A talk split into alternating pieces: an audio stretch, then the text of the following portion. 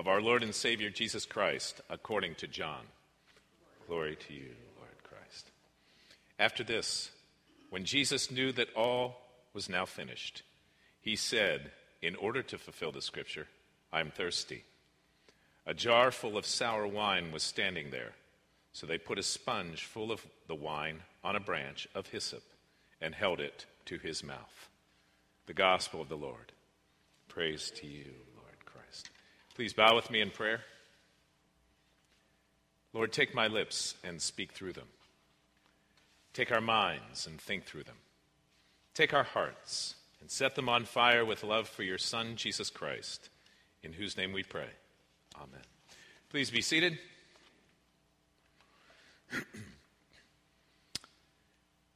well, as we continue on our Lenten series through the seven last words of Jesus on the cross, we've uh, arrived at the fifth word, and the fifth word being one of the shortest words, and yet a word that has a whole lot of impact for us because all of us have experienced this at one level or another.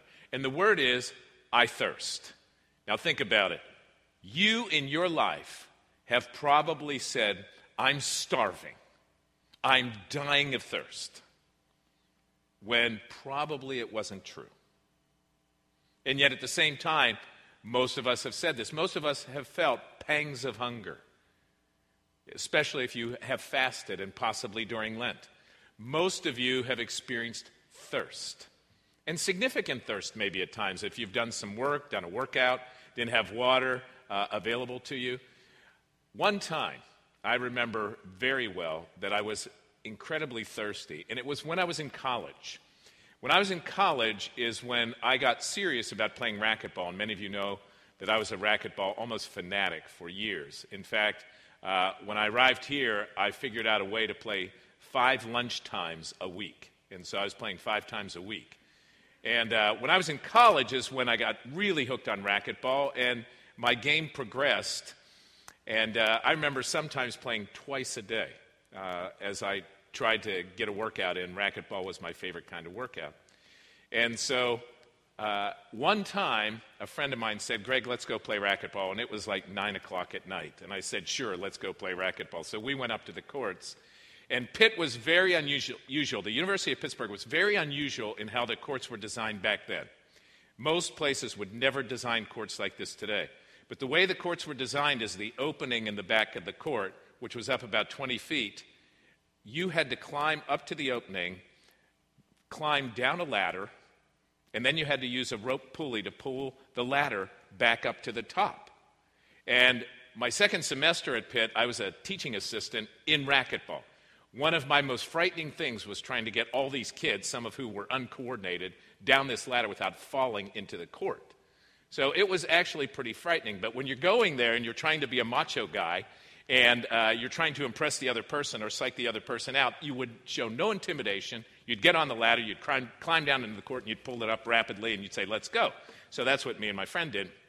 And unbeknownst to us, when we pulled it up rapidly, we pinched the rope in the foot of the ladder against the wall.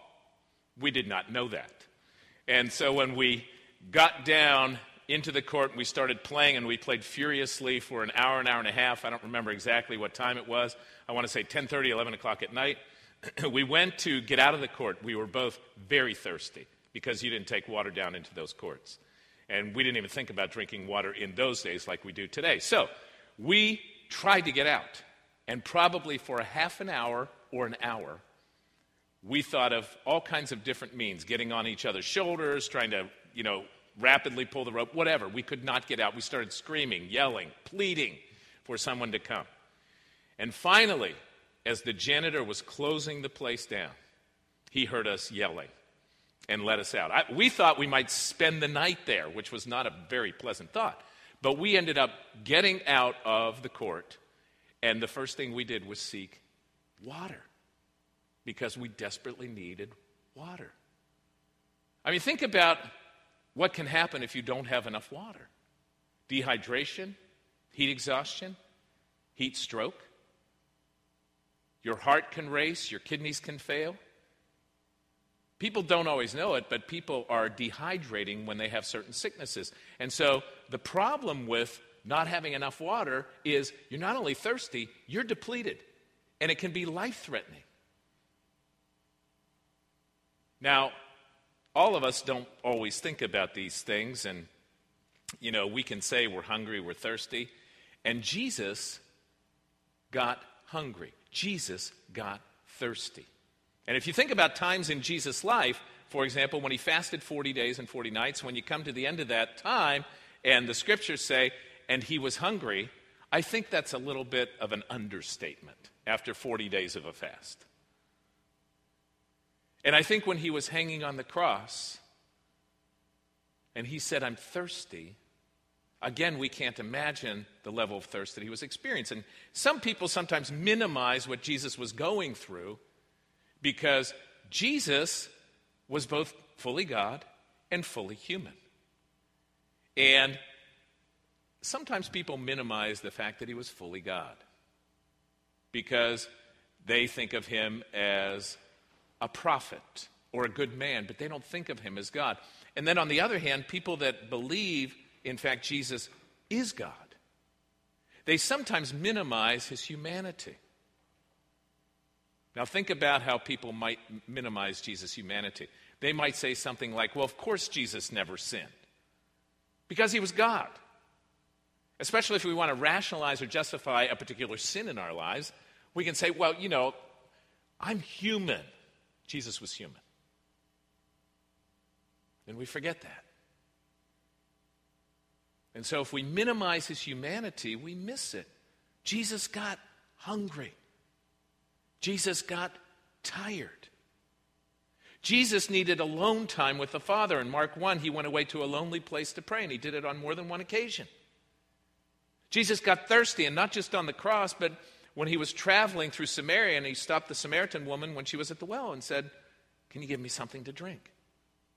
So Jesus was fully God and fully human. And if we forget about what Jesus went through, we'll minimize how thirsty he really was. Because he was arrested maybe approximately 18 hours before he died. We're not told that he ever had anything to drink anything to eat during that period of time, and there's a good chance he probably didn't. He went from trial to trial, place to place. He went before the crowds. He's probably pouring sweat, and he probably was pouring sweat on the cross. But that's minimal water loss compared to what he experienced beyond that. The 39 lashes with the cat o' nine tails that ripped his flesh, and he would be bleeding from that. The beatings that he took, he probably bled from that. The crown of thorns, he bled from that. The nails in his hands and feet, he bled from that. He was probably significantly dehydrated. And then he had to, in order to breathe, push himself up. He'd be sweating and in pain and, and losing water because of that. All this water loss that Jesus experienced, he was clearly dehydrated. And we can't minimize the extent to what he was in need physically first and foremost. That yes, Jesus was God, but he had human needs. From the very beginning, when, when we are infants, we have needs. We need someone to provide for those needs. And some of those needs are natural needs hunger and thirst, shelter, when we're sick, being cared for. All of these are needs. And we can seek to get those needs taken care of in healthy ways or unhealthy ways. Sometimes we refer to needs, but they're really wants. And part of that is going on right now in our culture with people needing so much toilet paper. You know, what would cause that? What would cause the hoarding right now? I think it's possibly insecurity, it's fear. It's having something that they desperately want to hold on to, indulgence, maybe, because people do indulge themselves from time to time, referring to it as a need. And what about beyond that? Greed. I mean, greed can be something that can take over our lives because we want, not because we need, but because we want. And so we're driven to take care of these alleged needs in wrong ways. So we are unkind, we are ungodly, we are sinful in how we carry it out instead of considering others, instead of seeking to love others. The other possibility with having a need is we don't ask. We don't ask when it's natural to ask sometimes people in our lives for what we need. And some people have needs out right there, right now, out there, and they're not asking anyone for help. Why? Fear, possibly? Possibly pride. We need to be aware of that. That on the one hand, hoarding is wrong, on the other hand, hiding your needs is wrong. And it can be that side of us that we want to indulge ourselves, or it can be that side of us where we're so prideful we refuse to ask. Jesus was human in a healthy way. When he was exhausted, he slept on the boat in the midst of a storm, regardless of what was going on around him, until someone asked him. When he needed to be with the Father, he pulled back. When he needed food or drink, he asked. So there's healthy ways of dealing with needs and unhealthy ways. And Jesus models that even on the cross. But his needs were more than physical, his needs were also emotional and spiritual. Think about what he had been through emotionally in the last few days. Both the highs and the lows. I mean, because we're talking about Palm Sunday when everybody, everybody on these roads, thousands of people, were celebrating him and celebrating him coming into Jerusalem, thinking the Messiah had arrived when he didn't do it their way, what they wanted. Not needed necessarily, but wanted. They turned on him. So he experienced that rejection. He experienced people not understanding him, who he really was, and why he really came. He experienced disbelief, and he always told the truth. He experienced the rejection in the face of love because he always loved. He experienced betrayal and desertion by those that he loved dearly and deeply who had spent three years with him. He experienced scorn and hatred and violence. As much as we have had people hurt us, most of us, if not all of us, have never experienced that level of emotional pain and rejection.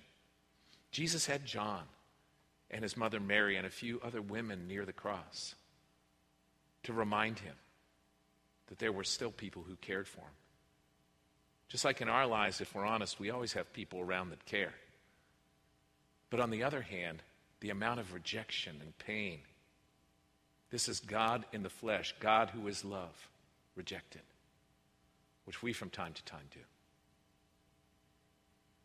So Jesus is experiencing pain and need physically and emotionally and spiritually, which we also experience.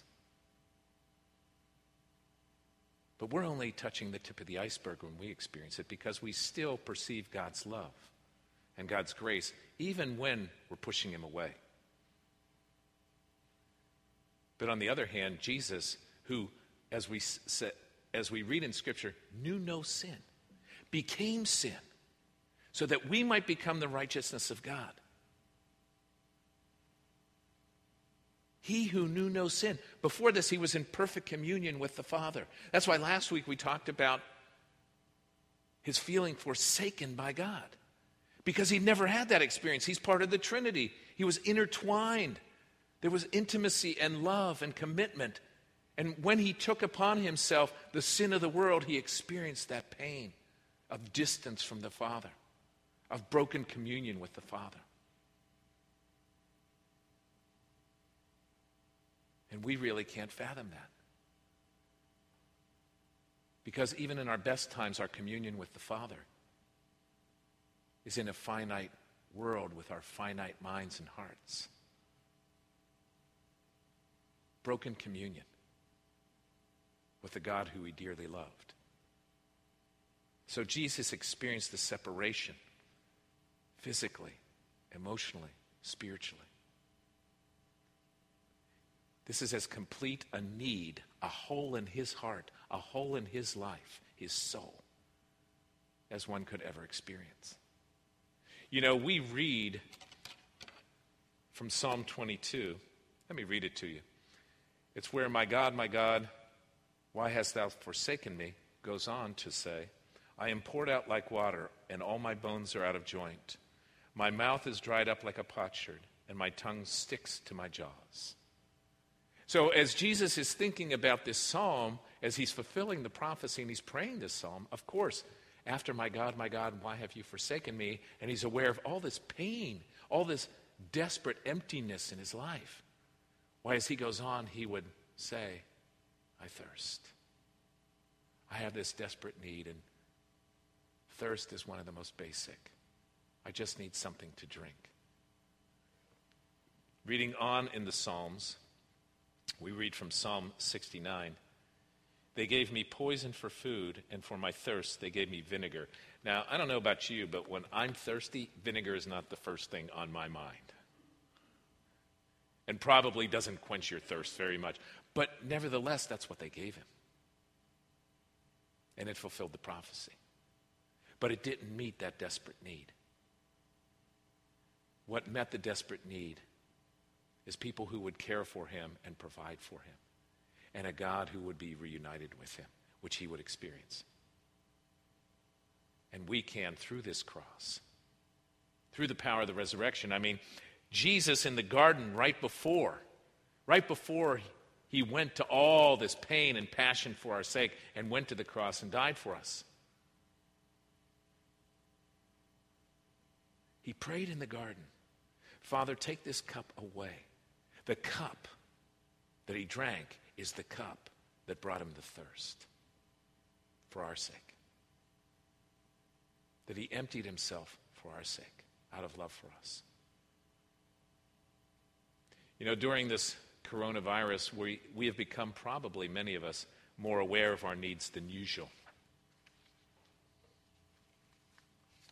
Maybe some of them are just coming out in ways that we didn't realize because we have social distancing and isolation and not as much activity and busyness in our lives, and we try to fill it. But our desperate need is for the Father, for this gift of Jesus Christ who went to the cross for us. And he drank this cup for our sake and thirsted so that we might not need to. You know, the human body, it's interesting, the human body is made up of about 60% of water. 60%. That's an average, but that's about what it is. Which is why we need to drink a lot of water. Now, think about it. If you are dying of thirst, there's a body of water very near here that you could drink from. It's called the ocean. And what would happen if you would drink that water? You would still die of thirst. Why? because it's not the pure water that we need. And how many times in our lives when we have need, we drink the wrong water? We try to fill this desperate need that we have for the Lord, that we have for emotions, that we even have physically, and we feed ourselves, we drink of the wrong stuff. Whether it be physical, emotional, or spiritual we seek the wrong liquid to quench our thirst. When we need this pure water, this living water that Jesus offers. Probably, and I don't remember exactly, around seven, eight years ago, my dad, who always prided himself in being very fit, he was a weightlifter most of his life, stayed in great shape. And at 83 years old, just a couple of months before he went through a very bad experience. He got a clean bill from the doctor, and the doctor said, You are in incredible shape for your age. Well, my dad, a German engineer, very stubborn and very prideful, went outside and he shoveled the driveway because there was snow all over it. First thing in the morning to clear it so my mom and he could get out of the driveway later. So then he came in, he had his breakfast, coffee and orange juice, which is typical for him. Meanwhile, he had a cold. So he should be drinking a lot of water, but he didn't. So then he went down before he left the house and lifted weights and did his one or two mile walk. He varied in what he did in our garage as he went around a circle because it was cold and snowy outside. And this was my dad. Well, later on in the afternoon, my mom heard him fall. And when she went in, he said, I'm fine. That would be my dad's response. I don't have a need. Five days later, when he was on the floor again and couldn't get up, my mom eventually got help, got my dad to the doctors. The doctor immediately sent him to the hospital. The hospital immediately put him in ICU. And in less than a few weeks' period of time, my dad had died from kidney failure and heart failure due to dehydration.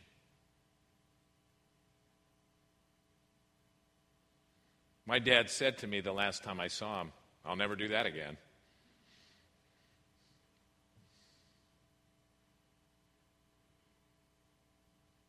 And we smiled and we prayed together, and I told him I loved him, but he needed water. That's what he needed. Jesus was thirsty because of this broken communion, this broken relationship with the Father.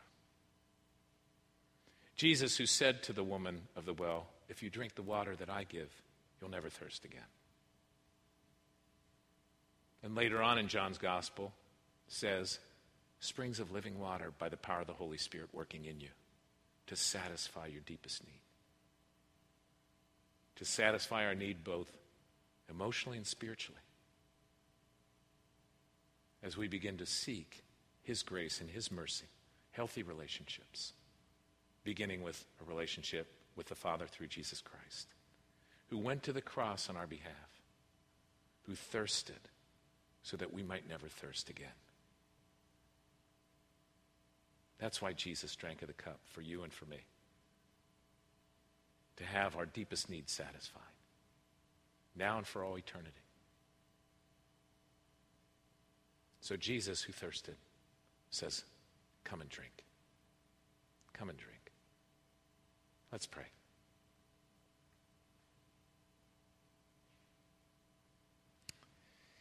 Lord God, sometimes we thirst and we don't really recognize the depth of our need. You said in your first sermon, Blessed, blessed are those who hunger and thirst for righteousness. Lord, give us that thirst. Cause us to empty ourselves of any pride, of any false notions of what would satisfy us. Lord, that we'd be, we would be empty as you came to earth and emptied yourself for our sake, so that we might be filled and satisfied with the water of life, the gift of the Holy Spirit,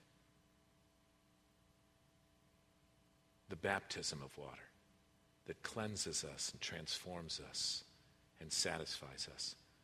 Lord, this day, help us to come to you and just merely say, I thirst, that you might well up in us that spring of living water by the power of your Holy Spirit and for the sake of your kingdom. We pray this in Jesus' name. Amen.